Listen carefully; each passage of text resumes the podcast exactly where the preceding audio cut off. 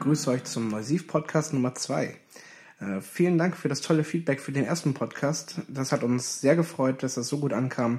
Und ähm, wir versprechen euch, wir werden euch damit in nächster Zeit nicht mehr in Ruhe lassen und haben auch schon bereits einiges in Planung.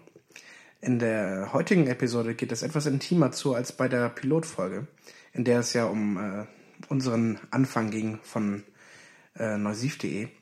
Und zwar ähm, hat sich äh, in der ersten Hälfte des Podcastes äh, Babak mit mir unterhalten und mich über meine musikalischen Ursprünge und Vorlieben ausgefragt. Und äh, unsere gemeinsame Leidenschaft zu den Red Hot Chili Peppers kam auch zum Gespräch. In der zweiten Hälfte hat sich Babak mit unserem neuesten Autor im Bunde, Marcel, zusammengesetzt. Auf das Gespräch bin ich ehrlich gesagt auch schon ziemlich gespannt, aber ich habe mir sagen lassen, dass es unter anderem viel um Marcels musikalischen Ursprünge im Hip-Hop, seinen ersten Konzerterlebnissen und seiner Plattensammlung geht. Länger möchte ich euch aber gar nicht äh, davon abhalten, jetzt hier informiert zu werden. Also los geht's mit Episode 2 des Neusiv Podcast. Hallo, hier ist Babak von Neusiv. Äh, willkommen zum Neusiv Podcast. Ähm, heute nehmen wir mal die Autoren vor die Linse. Sechs Stück haben wir an der Zahl. Ich bin einer von denen und neben mir sitzt der Torge. Der Torge. Ähm, den kennt ihr wahrscheinlich schon vom Blog und wenn nicht vom Blog, ähm, dann vom ersten Podcast, wobei es komisch wäre, wenn ihr den Podcast hört, aber den Blog nicht liest. Und wenn, dann seid ihr natürlich trotzdem willkommen. Ähm, Torge, ähm, danke, dass du hier neben mir sitzt, um diesen äh, wunderschönen kurzen äh, Exkurs in dich und deinen Geschmack und dein Musikerlebnis quasi zu gewähren. Äh, das wird alles gar nicht lange dauern. Wir sprechen mit jedem nur ähm, wenige Minuten, so dass jedem, für jeden von uns einen kleinen Einblick erhält. Ähm, Torge, wir haben jetzt ähm, Februar 2016.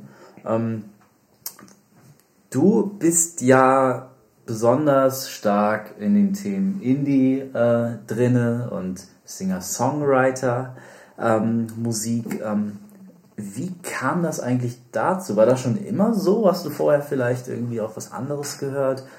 Ähm, wie kam der Torge, der jetzt vor mir steht, zu dem Torge, der jetzt ist? Also, ähm, wie, ich, wie ich zur Musik quasi gekommen bin oder zu der, die ich höre, meinst du wahrscheinlich, ne? Richtig. Genau. Ähm, das war so, dass ich, ähm, glaube ich, richtig mit Musik erst angefangen habe, äh, als ich elf war um den Dreh. Das muss die Zeit gewesen sein. Oh man, das ist auch schon 12, 13 Jahre her. Oh. Ähm, ähm, das muss die Zeit gewesen sein, wo wir bei uns im, im Familienhaushalt ähm, das allererste Mal einen, einen Computer hatten. Oh. Und zwar war das der, ähm, der ich, ich hole jetzt ein bisschen weiter aus, ähm, nicht wundern, ähm, das war der Computer von meinem großen Cousin. Mhm. Das war nicht in Hamburg, ne? Nee, nee, in, in Cuxhaven. Ja. Äh, und, äh, und mein Cousin hat sich wahrscheinlich, ich glaube, irgendwie sich einen neuen Computer gekauft, keine Ahnung. Äh, der ist ein paar Jahre älter als ich, jedenfalls haben wir dann seinen alten bekommen. Ja. Und ähm, das war halt so ein Ding, das liegt auch noch, der, der liegt waagerecht und hat, ich habe keine Ahnung, 4 Megabyte Arbeitsspeicher. und ähm, hatte. Zwölf Jahre ist das her. Ja, wir haben so richtig alten Kasten da bekommen. Ah. Ähm, jedenfalls also der war nicht äh, so alt wie die Computer vor zwölf Jahren, sondern damals nee, war damals er war der schon alt. alt. Genau. Okay, okay, okay. Und, ähm, und der hatte ähm, auf dem Rechner drauf ähm, Winamp. Falls, falls du das ja. noch kennst, äh, das Musikprogramm Winamp, schlechthin damals. Winamp, Winamp. Ne, ne, ne. Genau, richtig. Oh, fuck. und das war damals das, äh, das Programm zum Musik hören, weil der Windows Media Player war scheiße, wie alle wussten. Ja. Und ähm, der hatte auch ein extrem geilen Vis Visualisator. Ja, und weißt du was? Ich glaube sogar, dass Sean immer noch damit Musik hört. Kein immer Scheiß. Noch. Ich glaube, Sean hört immer noch mit Winamp Musik.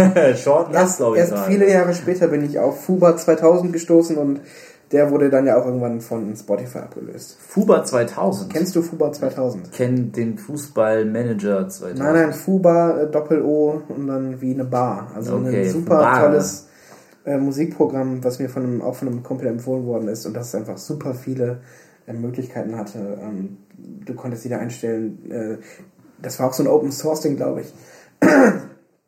so ein Open Source Ding, dass du dir da ähm, äh, verschiedene Module in deinem Player ziehen konntest, dass du da Lyrics äh, drin hattest oder Albumcover wurde dir angezeigt und du konntest dir quasi deinen Musikplayer so bauen, wie du ihn möchtest. Okay, das war damals aber auch schon ähm, sehr neu, dass das alles mit drinne war. Ne? Das Genau. ist ja heute bei iTunes Aber Standard, aber richtig. das kam alles aus der Zeit. Genau, also damals. aber Fuba, wie gesagt, kam jetzt später damals jedenfalls auf dem ersten Computer von uns Winamp und eine Playlist mit ungefähr 30 Songs.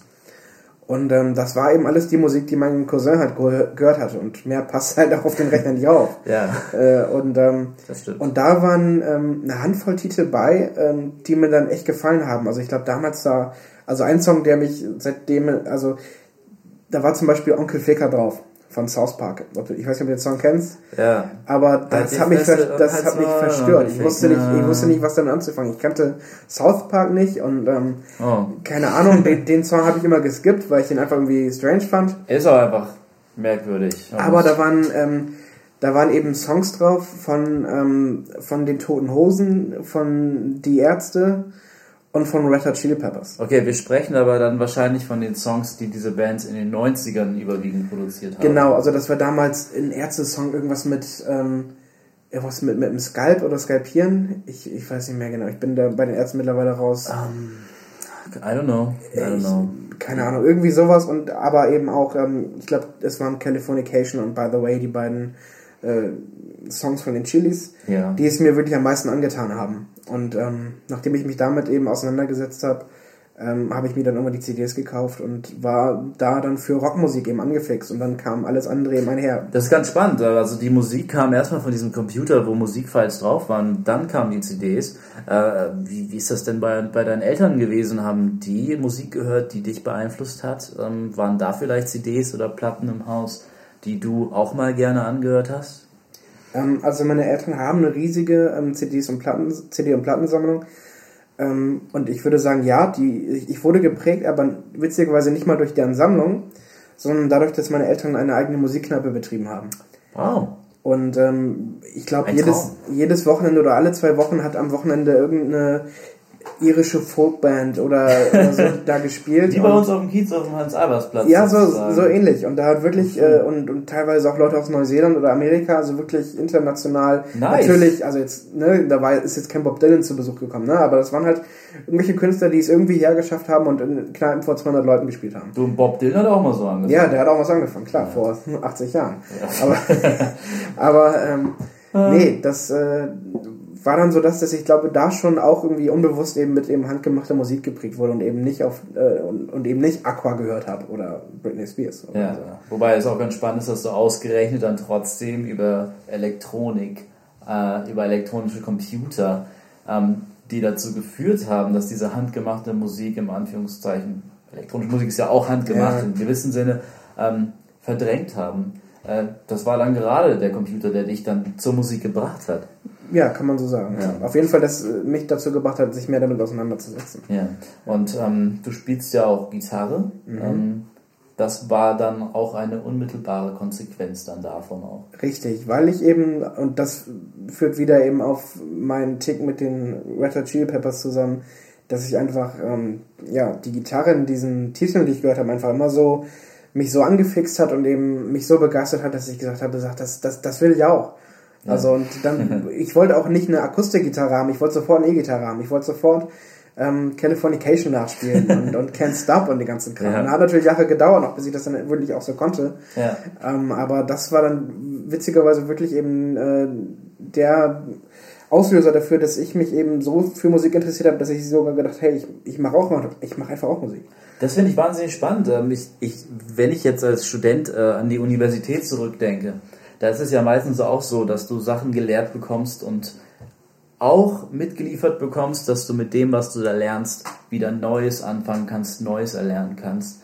Und bei der Musik, ähm, so wie du das beschreibst, sehe ich das so ein bisschen auch so, ähm, dass da der Bildungsgedanke doch ganz stark drinne ist. Du liest die Musik nicht nur, indem du sie dir anhörst äh, und dir die Alben kaufst, zu denen du nur ein, zwei Songs kanntest. Du nimmst auch die Gitarre in die Hand und versuchst Musik zu schreiben.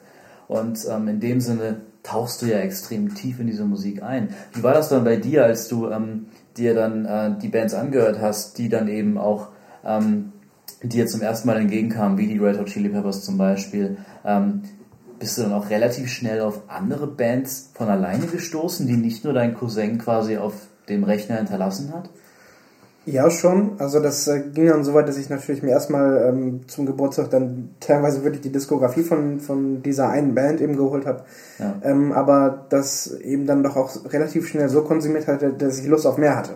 So, und die Band hatte irgendwann nur nicht mehr mehr Alben und dann habe ich gesagt, so, okay, komm, was ist denn... Wir sollten... Was, was ja gut, äh, da, so weit war ich damals auch nicht. Ähm, und äh, habe dann natürlich äh, auch dann durch den Freundeskreis geguckt äh, oder, oder damals dann auch wirklich schon ähm, im Internet äh, bei, bei ja, wir hatten damals noch kein Internet, immer noch bei Freunden mal geguckt, bei äh, nicht mal YouTube damals, sondern irgendwelche anderen Plattformen ja. ähm, rumgesurft und, und äh, geguckt und dann ähm, teilweise sogar auch damals noch durch eben MTV und auch Radio irgendwie ist man auf Bands wie Green Day gestoßen. Ähm, nice. Die man, oder die ich damals dann auch oft konsumiert habe. Äh, ja. Oder deren Musik ich auch oft äh, konsumiert habe. Und ähm, ja. Finde find ich sehr spannend, dass du sagst, äh, ihr hattet damals kein Internet und du warst trotzdem der Musik sehr hinterher. Wie würdest du das denn heute sehen? Als du damals kein Internet hattest, ähm, wie hast du da die Musik gesehen und wie siehst du die Musik heute? Ähm, hast du sie damals anders wahrgenommen als heute? Ich meine, heute hast du einen wesentlich schnelleren, Klar, leichteren Zugang das ist, dazu. Also ich, ich, genau, richtig, das ist das Ding. Du hast heute einfach ähm, ich meine, darüber wird viel diskutiert, äh, ja, heutzutage auch, dass du einfach ähm, ja, Musik äh, darauf zugreifen kannst, äh, wann du willst, wo du willst, auch welchen Titel du willst und welches Album und äh, du kannst von deinem Handy aus, das, was du immer dabei hast, von deinem, von deinem Smartphone, kannst du immer darauf zugreifen. Und ähm, ich bin aber auch nicht äh, so alt, dass ich sagen kann, ähm, ich bin damals der Musik halber oder der Musik wegen in die Plattenläden gestürmt und habe mich da durchgehört. Also so alt bin ich nun wieder auch nicht. Also ich hätte das wahrscheinlich, ich, ich glaube, ich hätte das ungemein gerne mitgemacht. Ja. Dieses, dieses Feeling, wirklich in so einen Laden reinzugehen. Und ich, ich lese ja auch jetzt gerade ähm, auch viele Artikel äh, über auch das Comeback der, der Schallplatte und so, ja. dass Leute äh, teilweise auch schreiben, die jetzt eben heutzutage auch 20 Jahre älter sind als ich, die sagen, ja, damals da bin ich noch ähm, nach England geflogen extra, um da auf irgendwelche Basare zu gehen oder, äh, oder Basars zu gehen, äh, um mir da irgendwelche bestimmten Platten zu besorgen, die halt nur da in diesem Land rauskamen. Ja. So, das gibt's heute halt nicht mehr. Du hast heute einfach äh, von, ich sag mal, 99% aller Länder die Möglichkeit, irgendwie auf alles Mögliche zuzugreifen. Ja. So. Das, ja. das ist äh, natürlich auch wieder, das hat die Folge da, dass du eben im Internet dir jede Platte anhören kannst, entsprechend schnell aber eben auch gewillt bist zu sagen, okay, die Platte habe ich jetzt 30 Sekunden gehört, die gefällt mir nicht, ich höre jetzt mal die nächste. Genau, das ist ein Luxus, aber dadurch eben entfällt auch so ein bisschen der, äh, der Wert oder die Wertigkeit oder man, man, man gibt der Musik auch eben nicht mehr so viel, wie sie eigentlich verdient hat. Absolut, finde ich auch. Es gibt ja Bands, die dagegen anarbeiten. Es gibt ja, ja. beispielsweise den Wu-Tang Clan, der ihr letztes Album nur ein einziges Mal gepresst hat. Ja, was aber auch ordentlich in die Hose gegangen ist. das ordentlich in die Hose ging. Dieser äh, Arschloch, ne? Genau. Äh, das zweifelsohne. Aber bis zu dem Zeitpunkt, als der das dann ersteigert hatte, für zwei Millionen Dollar war das, glaube ich, mhm. ähm, ist dieses Album ähm, in New York im Museum ausgestellt worden und die mhm. Leute konnten hingehen und sich, glaube ich, 15 Minuten lang dieses Album anhören mhm. ähm, und dann auch wirklich nur die Stelle, die gerade an war und ähm, das halt in dem Moment genießen oder auch nicht genießen. Aber auf jeden Fall finde ich das super spannend, weil was du gerade gesagt hast, dass die Leute damals eine Auslandsreise unternommen haben, um an ein Album zu kommen. Ja, das ähm, wird heute nie mehr jemand machen. Never. Für ein Konzert vielleicht, ja. ja. du fährst ja nicht wegen einer Platte, die bestellst du dir bei Amazon und gut ist. Also. Ist, ja, wie würdest du es denn sagen, dass Konzerte vielleicht, ich meine, die Konzerttickets sind ungemein teurer geworden, würdest du sagen, die Konzerte sind heute das, was früher die Platten waren? Nee, auch nicht. Also, das hat sich einfach verändert. Du kannst es, also, und, und sogar so weit verändert, dass du es nicht mehr vergleichen kannst. Ja. Also, ich, früher ist man auch schon für Konzerte in andere Länder geflogen. Und das machen heute immer noch Leute. Ja. So, äh, oder zumindest die, die sich das leisten können. Ja, ähm, würden auch gerne. Oder eben auch so, äh, eben, oder eben die Bands. Also, ich habe jetzt auch einen Kollegen, der ist jetzt, ähm, hat zum Beispiel, oder der, der hat eine, eine Tour verpasst von irgendeinem Künstler hier, äh, hat ihn erst danach kennengelernt und sagt so, Mist, okay, aber ich habe gesehen, der spielt in Belgien, also fahre ich dahin. Es gibt nichts so. Ätzenderes als das. Ja, total schlimm. Du hast ihn für ähm, 10 Euro in Hamburg verpasst. Genau, richtig, und deswegen fährst du jetzt für das Zehnfache nochmal ja. ins Nachbarland. Aber hey, du willst es und du hast ja. dann die Chance, mit diesem Künstler wahrscheinlich auch nochmal eine Runde zu schnacken. Vielleicht, mit Glück. Ja. Ja. ja. Genau. Ähm, Konzerte sind natürlich auch in dem Sinne eine Erfahrung, die dir dann einfach niemand mehr nehmen kann und die du natürlich entsprechend auch teilen kannst und in deinem Kopf immer bleibt. Ne? Also äh, das ist etwas, äh, dieser exklusive Gedanke, den früher eigentlich Vinylplatten ja. transportiert haben.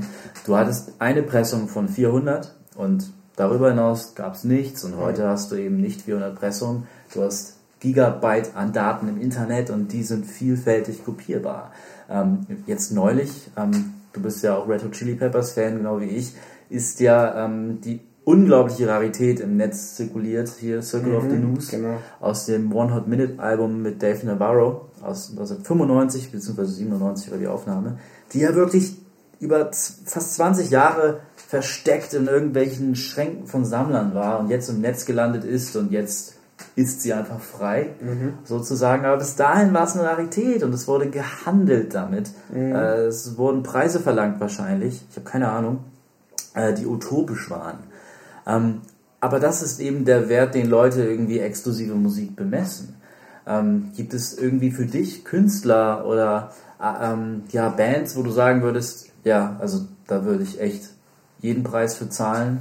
Äh, da würde ich jetzt auch bis äh, ins Ausland fliegen. Da würde ich mir auch jede Scheibe holen, äh, so limitiert die auch sein kann. Gibt es solche Künstler überhaupt noch für dich in Zeiten des Internets?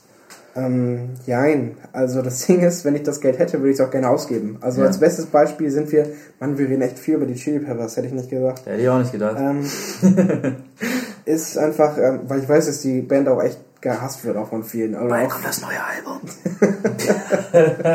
ähm, nee, ein gutes Beispiel ist deren äh, Album Stadium Arcadium, das letzte mit John Frusciante. Yes. Ähm, 28 Tracks, äh, Doppelalbum. Yes. Ähm, Hammerding. Ja. Ein Hammerding, auch ein super, super krasses Album. Ja.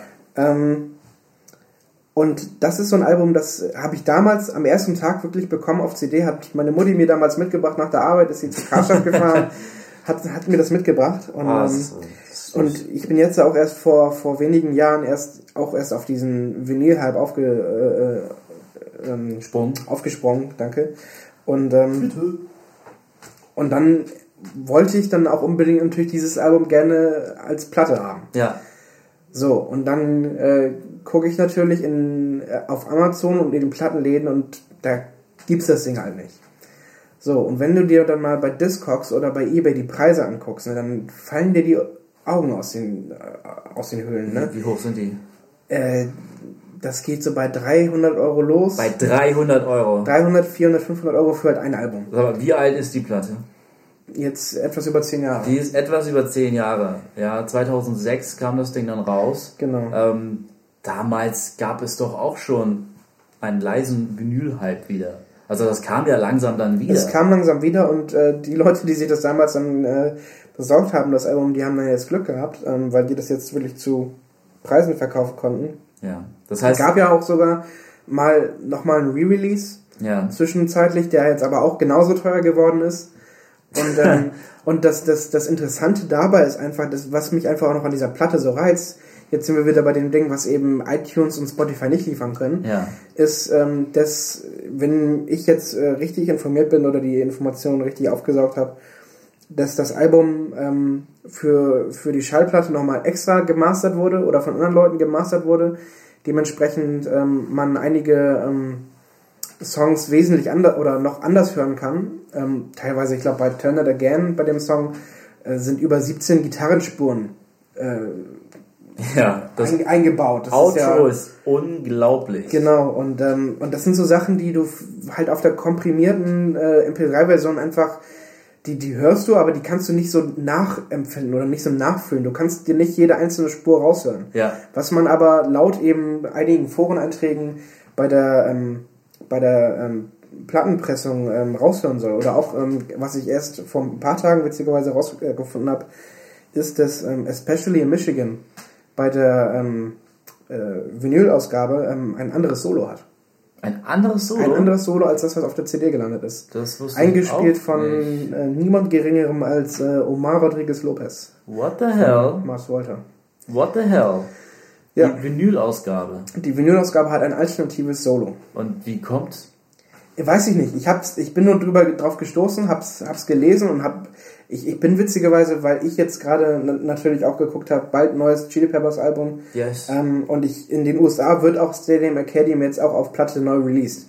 Okay. Und ich bin immer alle paar Tage am gucken, wann es denn auch in Deutschland so ist, dass ich pre-ordern kann und dann kaufe ja, ich mir das sogar für 40 Euro. Meinst du nicht, genau, ähm, dass dann entsprechend so viele Kopien mittlerweile auch dann gepresst werden, dass dieser Fall nicht mehr eintritt, dass der Schwarzmarkt quasi, sage ich mal, die Oberhand gewinnt und dann Warner das, an der Front Geld verliert? Mm, das Witzige ist einfach, dass du halt bei Discogs trotzdem immer noch, äh, dass viele so, so krass bin ich jetzt nicht in der Materie, aber viele gucken dann doch wirklich auf die Seriennummer oder so ein Kram und geben dafür dann halt eben 100 Euro mehr aus, nur weil das eben eine Richtiges, frühere ja. Pressung ist oder sowas. Ja. Und nee, aber äh, ich habe jetzt keine Angst, dass es danach nicht mehr gibt, aber trotzdem, ich möchte das Album einfach schon seit Jahren haben. Ja. Hatten wir eben noch keinen Bock gehabt, äh, auf einen Urlaub zu verzichten, nur um diese Platte zu haben. Ich glaube, das, das und die vielleicht einmal im Monat zu hören. Ja. ja.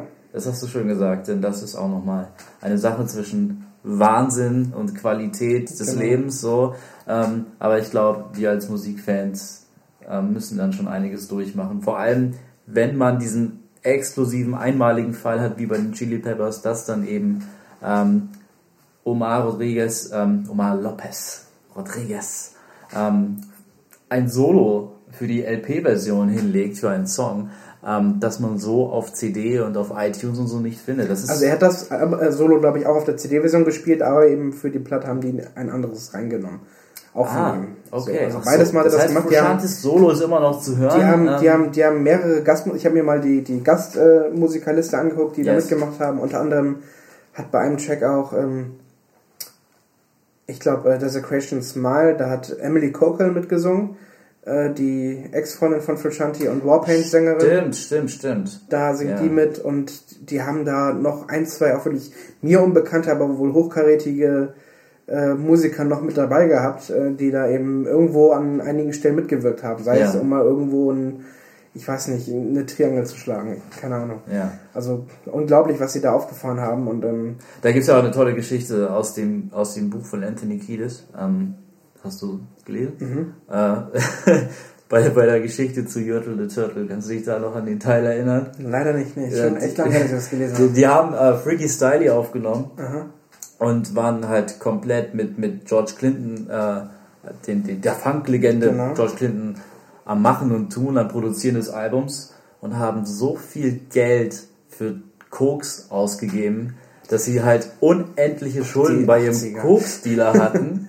Und da kam der Koksdealer im Studio vorbei und wollte halt bezahlt werden. Und die konnten ihn nicht bezahlen. Dann haben sie gesagt, ja, pass mal auf, du kannst bei unserem Song Gürtel the Turtle einfach mal die ersten Sätze oder den ersten Satz sprechen und dann ist das Ding gegessen. Und der meinte, ja, geil, toll, mache ich sofort. Cool, dann ist, dann haben wir einen Deal. Und deswegen ist diese Stimme, die man am Anfang von diesem Song hört, diese eine Cooks, die, die sie nicht bezahlen konnten. Krass. Fabelhafte Story. Ich habe auch nicht mehr alle Stories im Kopf. Ich muss das Buch immer wieder lesen. Aus Scar Tissue, ja. Ich, ich habe es mir irgendwem geliehen und nie wieder bekommen. Ich ja. weiß auch nicht, auf wen ich sauer sein soll. ich glaube eher auf mich, dass ich vergessen habe, wie ich es gegeben ja, habe. Aber ich muss ich es mir nochmal besorgen. Noch ich habe zweimal zu Hause, ich kann es dir gerne geben. Oh, ähm, aber ich glaube, wir müssen jetzt mal ein bisschen äh, hier, hier Schluss machen. Wir haben schon 22 oh, Minuten geschnackt. Ja. Äh, danke, Torge, äh, für die äh, super Einblicke äh, in dein Musik musikalisches Leben ähm, und was du so magst und wer du so bist. Ähm, ja, vielen Dank. Dann werden wir uns jetzt mal dem nächsten widmen. Danke, Super. Torge. Gerne.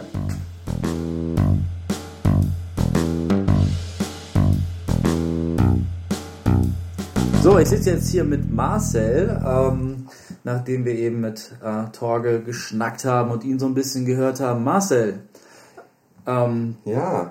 Du bist bei uns besonders ähm, für den Hip-Hop äh, bekannt und schreibst da gerne ganz viel drüber. Ähm, wie kann, ja, ja, ne, ein bisschen hier nachfragen, Bier in der Hand. Ähm, wie kam es dazu? Wie bist du zum Hip-Hop gekommen? Ähm, gute Frage. Äh, verdorben Danke. hat mich, glaube ich, mein ehemals sehr guter Freund Bo. Bo. Shoutout an Bo. Genau. Ähm, Nicht zu verwechseln mit das Bo. Oder? Wobei da schon eine optische Ähnlichkeit besteht. das schneiden wir raus. Äh, na jedenfalls, sein Vater war halt ein Grafikdesigner.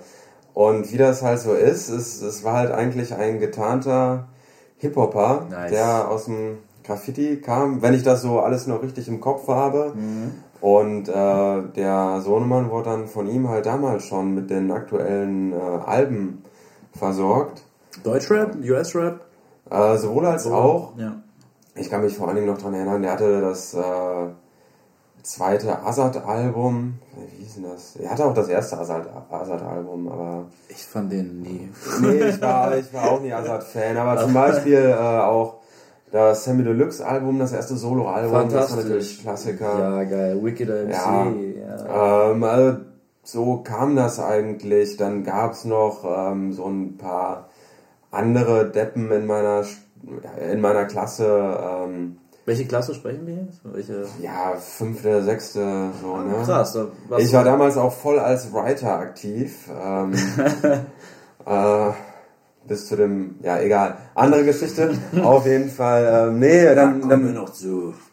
Äh, gab es eh immer so einen, einen Kreis äh, an Menschen, wo dann die neuesten Sachen so rumgereicht worden sind. Hatte einer eine CD, hatten ein paar Tage später direkt fünf, sechs andere Leute. Ja. Die CD ebenfalls gebrannt. Auf dem Schulhof. Auf dem Schulhof, das waren echt harte Zeiten damals. Es war ein Hassel um diese gebrannten CDs. Ja. Äh, nee, aber. Ähm, wie, wie war das denn auf dem Schulhof damals? Ähm, waren die Leute, die damals diese CDs rumgereicht haben in der fünften, sechsten Klasse, ähm, waren die schon so eine Art, äh, waren die schon einer gewissen Subkultur zuzuordnen, würdest du sagen, oder war das? Ah, das, ist, das war, also das ist wie gespalten. Nein, die waren keine Hip-Hopper in dem Sinne, dass man da die Werte noch aufrecht erhält und lebt und dass sie gebreakt haben und sowas. Mhm. Äh, das waren, also das waren so drei, vier Spezies eventuell, die halt damals schon dann die äh, Baggies hatten und die G-Unit-Klamotten ja. und äh, EchoWare und oh, das ging ja gar nicht klar. Schlimm. Aber um nochmal auf die ursprüngliche Frage darauf zurückzukommen, das ist mir dann doch wichtig, dass ich dann irgendwann schon angefangen habe, ähm, ja, meine eigene Musik zu entdecken. Irgendwie mit der ersten Juice, die ich dann gekauft hatte, weil der ASD auf dem Cover war. Mhm. Sammy Deluxe und Afrop. 2003 ähm, oder 2004? Ja, 2003. Mhm. Ähm, ja, und da, ich habe keine Ahnung, ich bewundere mich da selber noch, wie ich äh, da mit zwölf dann die Plattenreviews gelesen habe und dann einfach jeden Monat mein Taschengeld zu Saturn, nee, erst hat zu WOM, super Laden, dann irgendwann zugemacht, das war dann später Saturn der Satz. Word und dann, ja, ja, genau. Äh, klasse Laden bei uns in Düsseldorf. Ich komme aus Düsseldorf, by the way. Hey. Und ähm, habe dann konstant immer jeden Monat ein Album einfach nur basierend auf den Plattenkritiken aus der Juice damals gekauft. Wow. Du hast quasi deinen Geschmack orientiert an den Bewertungen, die die Juice damals. Ja, und teilweise hatten die ja damals noch eine CD dabei. Ja. Ähm, das war, glaube ich, eh fast alles damals noch Ami-Rap da drauf. Ja. Und ähm, da wenn mir ein Song besonders gefallen hat, dann habe ich und die Plattenkritik, äh, das war ja meistens alles in einer in einem Heft zusammen, dann habe ich mir halt die CD gekauft. Mhm. Und das waren dann aber auch Sachen, die ich für mich alleine gehört habe, die kein anderer gefeiert hab, hat, weil das damals schon zu undergroundig war. du, das ist heute ja auch nicht anders im großen Sinne. So, also ich, es gibt ja heute einen Kendrick Lamar, der für elf Grammys mit seinem To Pimp a Butterfly nominiert ist, der unglaublichen Bass in mhm. USA hat, der Obama getroffen hat in einer Privataudienz, der sich nicht mehr retten kann vor Lob, der aber in Deutschland, glaube ich, überhaupt nicht stattfindet. Ähm, in gewissem Sinne würde ich schon sagen, dass es heute noch ähnliche Verhältnisse gibt wie früher, oder? Das würdest du also ich glaube damals, wenn, wenn man das so, wenn man jetzt Parallelen ziehen möchte, dann das hatte so, wäre so ein Kendrick Lamar heute, wäre das dann damals das Wu-Tang-Album gewesen oder so. Oder 50 Cent, äh, Nas, God. Ähm, ich glaube schon, dass das so vom Popularitätsgrad vergleichbar war. Die Sachen, worüber ich rede, waren dann wirklich Sachen, die dann auch US-amerikanischer Underground waren. Ja. Ähm, die sogar dort ähm, als Underground gegolten haben. Ja, auf jeden Fall. Ja. Klar. Ähm, aber ja, also ich bin da irgendwie schon relativ früh meinen eigenen Weg gegangen und irgendwie hat auch kein anderer Bock gehabt darauf.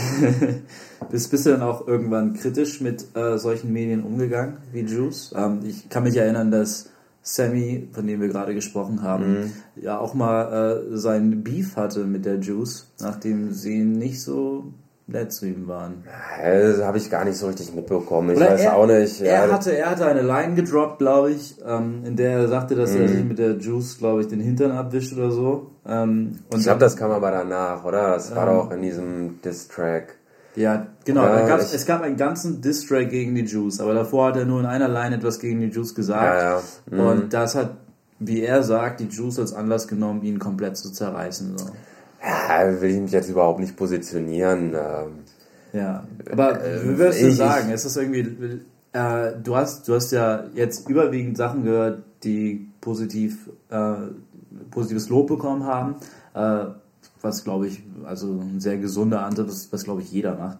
Ähm, aber würdest du sagen, dass es irgendwann mal so einen Zeitpunkt gab, oder gab es überhaupt mal irgendwo so einen Zeitpunkt, wo du gesagt hast, so ja, ähm, ich verstehe gerade irgendwie nicht, warum ihr das Album gut gefunden habt. Ich fand es eigentlich anders. Also gab es irgendwie so einen Punkt, wo du gemerkt hast, ähm, ja, dieses, diese Medien da, das läuft nicht so wie ich irgendwie, wie ich ticke. Ja, es gibt da immer Sachen, wo man anderer Meinung ist. Ähm, klar, es gibt objektive Bewert äh, Kriterien, nach denen man ein Album bewerten kann. Da ist vielleicht ein Album dann ähm, auf einmal super toll, obwohl man das halt eigentlich nicht so geil hören kann, weil es einfach komplett ja, zu weit draußen ist. Ja. Ähm, oder es gibt Alben, die kommen super scheiße weg, weil die keinerlei äh, Tiefgang haben, nichts Neues bringen, aber das ist vielleicht genau das, was man gerade hören möchte, ja. was einem gut reingeht. Äh, was ich aber sagen kann, dass es dann trotzdem auch Zeiten gibt, wo, wo einfach die komplette Ausrichtung vom Magazin und die, der Fokus, den, die, den sich manche äh, Autoren dann äh, zum Ziel nehmen, dann nicht mehr der eigene ist. Ja. Ähm, du hast ja 2003 angefangen, dann die Juice zu holen mit der Edition mit ASD. Mhm. Ähm, wie alt warst du da ungefähr? Zwölf. Zwölf, oh mein Gott. Ähm, wann warst du auf deinem allerersten Hip-Hop-Konzert dann? Auch ähm, zwölf oder? Nein, da, nee, war das das erste Hip-Hop-Konzert? Ähm, also eins der ersten und wahrscheinlich auch das erste und auf jeden Fall auch eins, was mir sehr im Gedächtnis geblieben ist. Oh. War da mit meinem guten Freund Gabor beim Master Ace Konzert in Wuppertal. Nice. Ähm, war gerade das Album äh, Long Hot Summer. Mit, mit Good Old Love. Äh, ja, oh, Beautiful. Äh, schön, ja. Immer noch eins meiner Lieblingsalben auf jeden Fall. Ja. Und das war echt ein Struggle. Ähm, ich war 15, Gabo war 16, ich hatte noch keinen Ausweis. Und, ähm, und wir, wir sind da, ich war bei meinem Vater äh, in Duisburg und wir sind aus Duisburg dahin gefahren und äh, auf dem auf der Eintrittskarte stand natürlich 8 Uhr Einlass, 9 Uhr geht's los. Klar. Und dann. Ähm, Schimpfworte, Fluch, alles drinne in dem Konzert. Naja, das Ding war, also irgendwie um 12 oder vielleicht auch schon früher, wäre eigentlich die letzte Verbindung gewesen, die wir hätten zurücknehmen sollen oder können auch, ähm, die noch relativ akzeptabel war. Genau, die Schwebebahn, die fährt das letzte Mal um 12 oder fuhr das letzte Mal um zwölf in Wuppertal. Mhm. Und dann hat der halt um halb zwölf immer noch nicht angefangen oder gerade angefangen und dann einmal raus, ey Alter, nein, wir können jetzt nicht gehen, wieder rein und ähm, oh. haben dann am Ende so die Hälfte vom Konzert mitge mitgehört, haben dann haben uns dann auf den Weg gemacht, um dann festzustellen, dass wir jetzt doch nochmal irgendwie insgesamt eine Stunde überhaupt auf die Bahn warten müssen, bis Nein. wir dann am Wuppertal Hauptbahnhof überhaupt aufbrechen können und waren dann am Ende so viel zu spät, dass wir eigentlich auch das Konzert hätten komplett uns anhören können. Ähm, ja, um dann einfach irgendwie nach Hause zu kommen. Ja. Weil, ja, also ich habe auch keinen Ärger bekommen, ne? Muss man dazu sagen. Sehr Aber, wichtig in dem Alter auch, ja. Äh, ja, ja, ja. Aber ich habe das natürlich schon ernst genommen, was mein Vater mir damals Klar, gesagt hat absolut. und was für Grenzen er mir gesteckt hat. Absolut. Ich war ein guter Junge. Oh, das glaube ich. ähm, aber Master Ace in dem jungen Alter als erstes Konzert mitzunehmen. Ja, ich sag's doch. Ich das, sag's doch. Äh, ja, ich glaube, das zeigt ziemlich krass, wie positiv es sein kann, sich schon früh mit Medien auseinanderzusetzen. Nicht nur, nicht nur generell Musikmedien, ähm, sondern generell Medien auch. Also keine Ahnung, du kannst ja eine politische Meinung haben, aber die ist natürlich umso versierter und gepflegter, wenn du dich auch mit den entsprechenden Medien beschäftigst. Und ich glaube, Master Ace in dem Junge, ich kann es nicht glauben. Ich glaube, wenn ich jetzt zurückdenken müsste, wann mein erstes Hip-Hop-Konzert war, dann würde ich dir wahrscheinlich irgendwie irgendwas aus Hamburg erzählen, äh, was irgendwie umsonst aufgetreten ist auf irgendeiner Bühne eines Radiosenders. Ähm, irgendwann an einem Ostermontag oder so. Und das wäre Was ich vielleicht noch vorher gesehen habe, war äh, Max Herre mit Clouseau im Vorprogramm in Düsseldorf. Da war ich auch mit 14 oder so mit meiner Mutter. Aber das ist jetzt auch sehr peripher Hip-Hop und da sind wir hingegangen, weil es halt Max Herre der 2000er. Aber ich war nie Max Herre Freundeskreis-Fan, also von daher will ich das jetzt auch ein bisschen ausgeklammert wissen. Nicht mal Esperanto oder so, gar nichts. Ey, ich hab's mir vor, vor zwei Jahren nochmal dann auch gekauft, tatsächlich, um es da zu haben. Mhm. Weil klar, Esperanto, geiler Song irgendwie, mhm. aber so in seiner, in der Gänze, nee, nicht, nicht aber, geil. Aber trotzdem sehr spannend, dass du es dir trotzdem einfach zulegst, um ähm, es irgendwie da zu haben ja. und die Sammlung zu vervollständigen. Ähm, Clouseau war auch da. Damals war Im der. Vorprogramm. Ja, war der, glaube ich, noch gar nicht auf Singer-Songwriter aus, oder? Da war noch Rapper, Nee, der, der hat. Ja, das erste Album von dem, war, war das weit weg? Nee, ne? Nee, wie hieß das nochmal? Wo der da, äh, der sitzt da auf so einem, so einem komisch grünen Hintergrund, das weiß ich noch, rote Schrift und der sitzt irgendwie auf einer Bank oder so. und äh, ich weiß noch, wie ich halt im besagten WOM war, World of Music, und ich hatte in der Hand einmal das Frankie äh, Kubrick Album, Rücken zur Wand und Clouseau und habe mich dann für, Gott sei Dank, für Frankie Kubrick entschieden.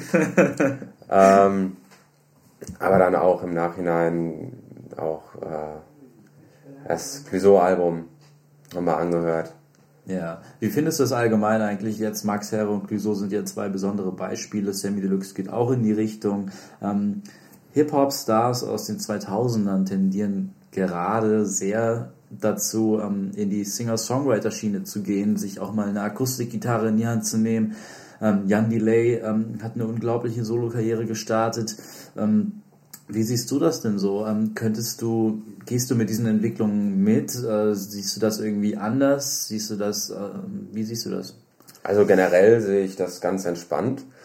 Äh, bin da offen für alles, kann jeder machen, wie er möchte. Wenn das Produkt am Ende geil ist, ähm, dann gibt es auch eine Berechtigung. Gab es Fälle, wo du richtig dachtest, so, ey, geil, da, da mhm. bist du richtig. Äh, wo ich echt mal eine Lanze brechen muss, ich, ich fand äh, das Herr Sorge-Album von Sammy Deluxe unglaublich. Es war kein Singer-Songwriter, aber das, es haben alle gehatet. Ich, ey, ich gucke in dein Gesicht und ich sehe schon den Hate. Ich äh, fand die Lyrics fand ich fantastisch. Ich fand es super, dass er. Ich meine, ich, ich war eines dieser Typen, die gesagt haben, ey, hier Sammy, ich finde es super, wenn du sozialkritische Sachen machst. so. Und dann hat er mir ein ganzes Album geschenkt, was nur aus diesen Songs besteht. Und ich dachte so, danke dir, aber muss das mit Autotune sein? Äh, ich, mein, ich bin Kanye West Fan. Ich, ich liebe 808s und Heartbreak, äh, was wirklich auch nur mit Autotune ist. Aber ähm, so wie Sammy an die Sache rangegangen ist, äh, fand ich es doch sehr eintönig, aber weiß ich nicht. Was fandest du an dem Album so? Kann ich jetzt äh, gar nicht mehr sagen. Ich habe jetzt auch. Ich habe zwei, dreimal gehört. So. Ich, muss ganz ehrlich sagen, wenn ich es wahrscheinlich noch ein paar Mal hören will, ich muss dem eine Chance geben, aber ich äh, finde es super spannend. Ich werde es auch mhm. sicherlich nochmal hören, weil ich habe es völlig verdrängt. Ja, also ich, ich kann jetzt gar nicht mehr sagen, was ich daran gut fand. Ähm, äh, fand ich dann aber im Gegensatz zu den Alben, die davor erschienen sind, wenigstens kohärent in seinem Soundbild. Das ist, wo äh, ich herkomme. Ja, das war, ja, das war ja noch einer der besseren Songs leider. Ja, ja, Songs, aber ähm, ne, kohärent, also das Album ja, ja, war ja nee. sehr. Ja, ja hm. äh, nee, jetzt auch das ASD-Album, Alter. Ja. Egal. Äh, um nochmal auf dieses Singer-Songwriter-Ding zurückzukommen, also auch Jan Delay kannst du mich mit jagen. Max Herre ist eh unten durch, da halte ich es mit Use You. Ähm, Wie, was hat er dazu zu, zu Max gesagt? Ach, da gibt es einen sehr schönen äh, Song auf dem, was auf dem Mixtape oder auf dem Album, äh, Jesus von Benstone heißt er, glaube ich, auch. Mhm. Äh, definitive Hör- und äh, Download-Empfehlung, ist auch alles kostenlos äh, ja. zu glaub, bestaunen. Tim hat auch mal darüber geschrieben. Ja, genau. Und ähm, ja, aber ich, war, ich, ich bin nicht der enttäuschte Fan. Ich habe Max Herre nie geil gefunden. Wobei ich sogar eine, das hier, das, das äh, mit der ersten Liebe, das habe ich sogar zu Hause. Okay, das Album war nicht schlecht. ähm, aber auch äh, aus einer, aus, aus keiner Hip-Hop-Perspektive heraus. Ja.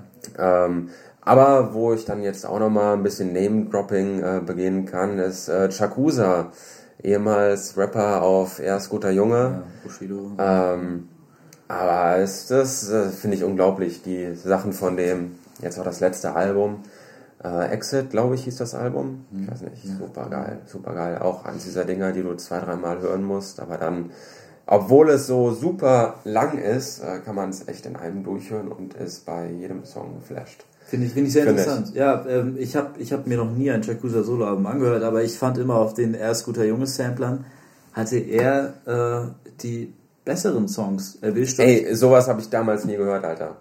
Das waren genau die Sachen, die ich nie gehört habe im Deutschrap. Ja, es war vielleicht auch ganz gesund so. Ähm, auf jeden Fall, das sind, das sind die Sachen, mit denen du halt äh, im Mainstream Bescheid wirst und ähm, du dir dann eben irgendwie im, im heutigen Zeitalter schon fast gezwungen bist, auf dem Schulhof dir eine Meinung zu bilden. Deswegen ich es so unglaublich interessant fand, dass du eben diese, diese Gruppe hattest äh, auf deinem Schulhof, die eben mit den Platten, äh, ja, das, das finde ich, das ist, das hat nicht jeder. Das ist schon mal ein sehr großer Pluspunkt. Aber wo wir schon bei Platten waren, ähm, du hast jetzt nicht unbedingt die besten Worte über Max Herre verloren, hast aber doch schon einige Platten von Freundeskreis und von Max Herre zu Hause. Ja, klar. Ähm, wie, wie gehst du mit deiner Plattensammlung um? Also ist die ähm, Je größer, Tag- desto besser. Ja. Desto größer. ja, auf jeden Fall. ähm, also die, die wird schon regelmäßig erweitert und gepflegt, nehme ich an. Ja, auf jeden Fall. Es gibt jeden Monat mindestens zwei Alben, die ich so als Pflichtkäufe ansehe. Ja. Ähm, Wel welche dann- war das im Januar 2016? Jetzt gerade. Alter, das waren schon einige mehr. Ich sag nur BAföG-Rückzahlung. Oh, nice. Nice. Ähm, ja, das freut.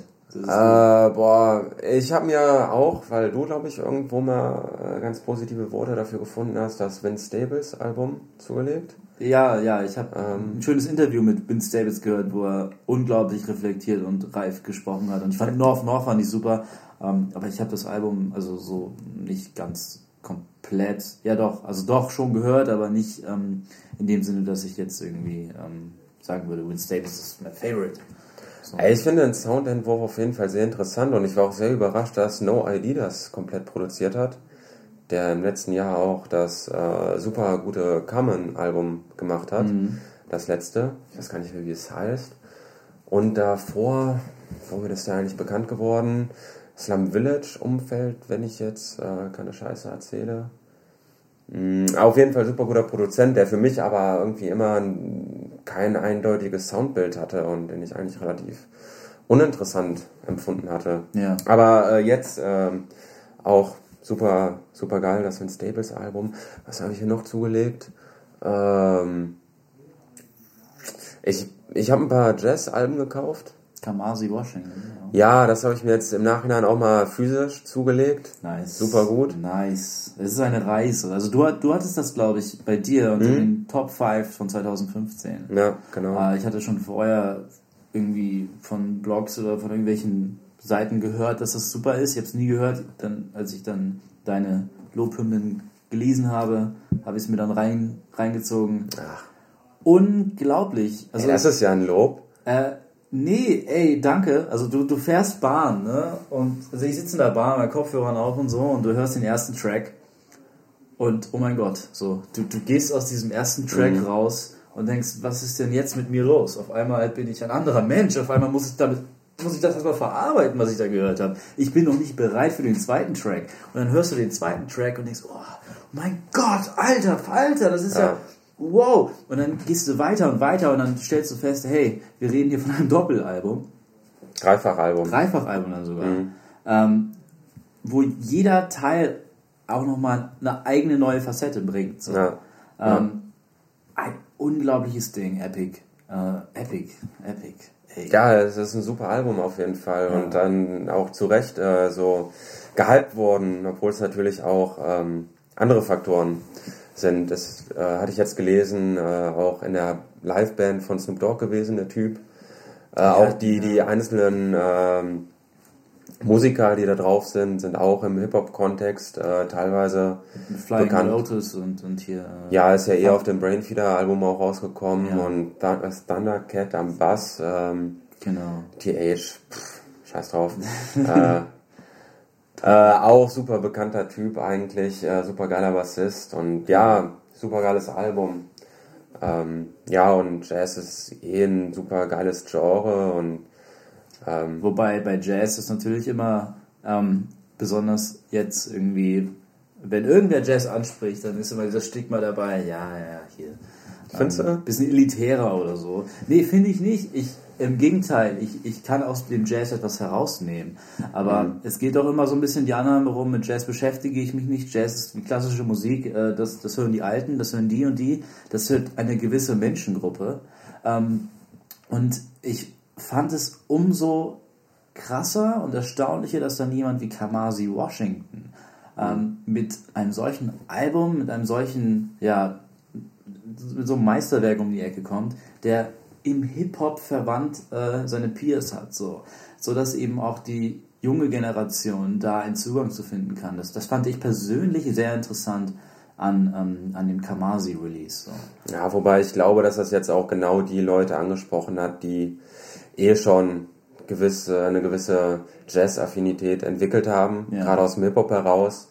Ähm, ich glaube, da, da gibt's genau diese elitären Leute, die Hip-Hop hören, aber ja, kein Trap oder nichts Modernes. Ähm, ey, super geiles Mixtape jetzt auch, Purple Rain, ne? Für Ray? Äh, ah, weiß ich nicht, habe ich nicht gehört, aber ich habe gehört, ja, Das ist wieder, ist wieder eins der guten. heute kommt was an. Äh, Habe ich auch gehört, es soll eins kommen. äh, ich bin gespannt. Er liegt nach. Ja, der Typ kann nichts falsch machen im Moment. Evil. Ja. Äh, I see them diamonds dancing. Boah, Alter, ich, ich könnte ausrasten. ähm, aber diese, dieser, dieser ganze Kreis an, an Leuten, die sehr viel deutschen Hip-Hop hören, Underground Hip-Hop, Hauptsache irgendwie, äh, da dürfen dann auch wieder Mütter gefickt werden. Das ist dann aber nicht platt, sondern das ist äh, Kunst. Das ist Kunst, ja. Das sind äh, gesampelte Jazzbeats. Und ähm, da- das ist so ein elitärer Kreis, der mich im Moment total Also, aufregt. wie wie würdest du denn, äh, der Vergleich, der ist glaube ich gerade ganz interessant. Wir reden hier einmal von, von jemandem wie äh, jetzt, jetzt aus der Ecke Thundercat, Flylow, äh, Kamasi, die aus dem Hip-Hop-Bereich so kommen und in, das, in den Jazz-Bereich übergehen. Wir haben jemanden wie Kendrick, der To Pimp a Butterfly macht mit extrem vielen Jazz-Einflüssen, die dann auch Bowie sogar inspiriert haben für sein letztes Album. Ähm, da scheinen sich diese zwei Gruppen zu treffen. Die, die Hip-Hop-Fans, die Jazz-Fans. Ähm, Im deutschen Hip-Hop gibt es irgendwie, also du hast es gerade angesprochen, aber dieser Reiz irgendwie künstlerischen höheren Anspruch zu entwickeln, über die eigentliche Plattform hinaus zu denken und zu agieren, ist, ist der im deutschen Hip-Hop aufzufinden? Selten, würde ich sagen. Ich denke mal, die Frage ist ja auch, wohin möchten, wo, wohin kann sich ein deutscher Künstler dann überhaupt entwickeln? Ich glaube, wenn, wenn ein Ami rappt, lass es jetzt ein Vorurteil sein, aber ich glaube, der hat Rap schon so weit entwickelt für sich, Ja. dass er das selber als Instrument irgendwie einsetzt. Ich meine, guck dir Kendrick Lamar an, das ist ja nicht Ja, das ist- normal, diese, diese Kombination von seinem Flow und seinem Inhalt, das geht so Hand in Hand, das ja. ist äh, unglaublich. Und ich glaube, so ein Level erreichen halt die wenigsten Künstler in Deutschland. Und ähm, Wo, wobei da, da, man braucht ja auch halt einen musikalischen Background. Das, das auf jeden Fall, ja. Ähm, Im Hip-Hop Hip-Hop finde ich es super interessant, im US-amerikanischen Hip-Hop. Ähm, wenn, wenn die Rapper von ihrem Background sprechen, dann sprechen sie nicht nur von Grandmaster Flash oder von Run DMC, die sprechen auch von Leuten wie Marvin Gaye. Die sprechen von Leuten wie Earth, Wind and Fire. Ähm, und äh, das finde ich wahnsinnig interessant, ähm, dass eben auch diese Einflüsse mit eingenommen werden, ähm, eben auch weil sie als Basis für Samples und so weiter gedient haben und für vernünftige Beats. Ähm, Im deutschen Hip-Hop äh, vermisse ich manchmal diese Rückbezüge auf die Geschichte, dass man so ein bisschen schaut, okay, wie haben wir eigentlich angefangen und wie gut war es eigentlich damals schon? Oder was können wir als Gutes äh, von damals übernehmen? Das vermisse ich so manchmal ein bisschen. Worauf sollten sich die denn beziehen, die Leute? das ist eben die Frage. Also, du kannst dich, glaube ich, schlecht auf NDW beziehen. da wirst du vielleicht nicht viel Sinnvolles rauskriegen. Aber ähm, im US-Rock zum Beispiel beziehen sich ja wahnsinnig viele Leute auf Neu oder auf Kraftwerk oder ähm, mhm. wobei auch im Elektro natürlich auch auf Kraftwerk. Ähm, und ähm, auf diesen Crowd-Rock in Anführungszeichen oder muss man sogar ja. übersetzen so. Ähm, ja, das vermisse ich so ein bisschen im Hip-Hop, aber ich glaube, das liegt einfach auch an der Zeit. Vielleicht ist die Basis, die wir jetzt gerade bilden, in zehn Jahren wichtig. Kann schon sein. Kann schon sein, dass irgendwie da nochmal sexy wird, sich rückzubesinnen. Mhm. Ist im Moment halt nicht so, wobei ich ja. jetzt auch nichts sehe, was man jetzt irgendwie ich weiß nicht, willst du jetzt irgendwie einen Haftbefehl auf dem Eurodance-Song ähm, oh mein Gott. Eben, Taxi. oder Müller, Marius Müller-Westernhagen ist jetzt auch nicht geil. Oh, das hat Kürs ja gemacht, aber das war auch scheiße. Ja, der hat auch mit äh, Sido hier äh, gemeinsame. Ach, Sido ja auch, ja, und Bushido hat doch auch einen Song mit, ja, mit, mit, Karel Gott Karel oder Gott, so, ne? Vorher bei Young, hier für immer jung, ja. Ja, ja da, also das ist jetzt auch. Für immer jung! Oh, oh Gott. Oh, lass es sein, Junge. Ja, das wird immer auf diesem Podcast drauf. Nein, aber was man auf jeden Fall festhalten sollte, ich finde es auch, äh, es gibt im Moment viele geile Künstler auch im deutschen Hip-Hop. Ja. Ähm, wo es dann auch gar nicht nötig ist, dass man eine Rückbesinnung hat. Ja, abschließend gefragt äh, von Rückbesinnung auf die Future ähm, auf 2016 bezogen. Ähm, freust du dich auf irgendein Release ganz besonders? Gibt es da irgendwo etwas? Ähm, was auf jeden Fall schon rausgekommen ist, jetzt gerade aktuell, was ich noch nicht gehört habe, Kevin Gates. Äh, sehr spannender, sehr kontroverser Künstler. Ähm, muss man nicht gut finden. Vor allem auch ihn als Person nicht, glaube ich. Warum? Äh, Aber so zwei Sätze zu ihm, die ihn ausmachen und zementieren. Äh, war im Knast. Ja. Hat dort äh, ein Psychologiestudium absolviert. Wow. Äh, und hat vor ein, zwei Monaten eine Frau auf dem Konzert ins in den Bauch getreten. Das Weil sie ihm angeblich an die Eier gepackt hätte, mehrmals, und er sie mehrmals aufgefordert hätte, das sein das zu lassen. Das sein zu lassen, und er kommt ähm, ohne Security auf das Konzert, die er dann entsprechend anweisen könnte. Naja, lassen wir jetzt mal so stehen, yes. Muss, äh, kann man mit Sicherheit... Man, man kann im Knast ein Psychologiestudium ab, ableisten, das geht. Ja, frag mich nicht, wie aussagekräftig das jetzt ist, vor allem in den USA generell. Ja. Ähm, ich glaube, er kokettiert jetzt so ein bisschen mit dem Image von wegen, oh, Knast, aber so doof kann der ja gar nicht sein. Ich meine, er heißt Kevin, also ähm, was willst du da machen? Ja. Aber er hat, er hat geile Songs, äh, es ist bestimmt nicht äh, besonders tiefgehend und äh, künstlerisch wertvoll, aber es macht Spaß. Muss es nicht also, immer sein, tatsächlich. Eben, ich ja. bin auch ein Freund der ähm, leiseren Töne. Ja, nee, man muss auch mal die Luft rauslassen können.